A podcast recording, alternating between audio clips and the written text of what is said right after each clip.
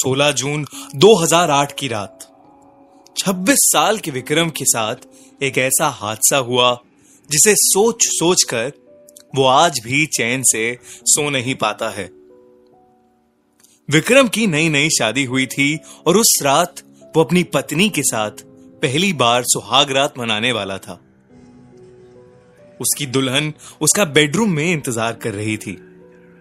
पूरा कमरा फूलों से सजा हुआ था और बिस्तर पर गुलाब के फूल बिछे हुए थे। विक्रम वैसे तो बहुत खुश था, लेकिन एक बात उसे बेहद परेशान करे जा रही थी। उसकी शादी से चार दिन पहले वो लेट नाइट अपने दोस्तों के साथ अपनी बैचलर्स पार्टी करके वापस आ रहा था।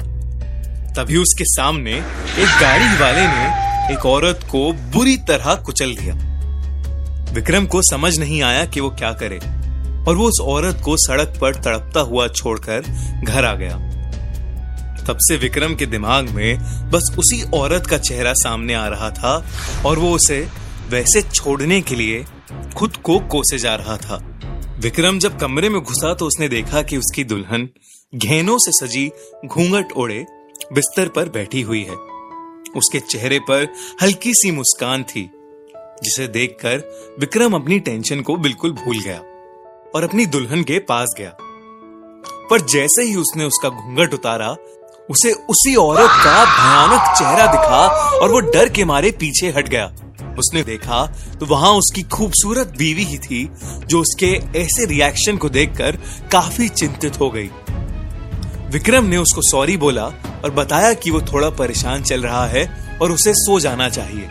इतना कहकर विक्रम लाइट बंद करके लेट गया और उसकी बीवी भी सो गई।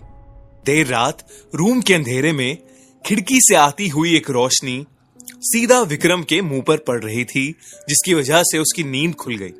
जब उसने आँखें खोल के देखा तो उसके रूम में काली परछाई थी जो धीरे धीरे उसकी तरफ़ आ रही थी। एकदम से कमरे की सारी लाइट्स ऑन ऑफ़ होने लगी और वो परछाई बड़ी होती चली गई। अचानक उसके सामने वही औरत खड़ी थी। विक्रम ये देखकर बहुत ज़्यादा डर गया और चिल्ला उठा। उसके चिल्लाने की आवाज़ से उसकी बीवी की नींद खुल गई और उसके लाइट ऑन करते ही उसने देखा कि विक्रम बिस्तर पर बेहोश पड़ा है। उसने बाकी घर वालों को बुलाया और उस पर पानी छिड़का। जब विक्रम को होश आया, तब उसने चार दिन पहले हुई घटना के बारे में बताया। तब किसी जान पहचान वाले ने बताया कि उनके पड़ोस में भी एक औरत की चार दिन पहले ही एक्सीडेंट से मौत हुई थी।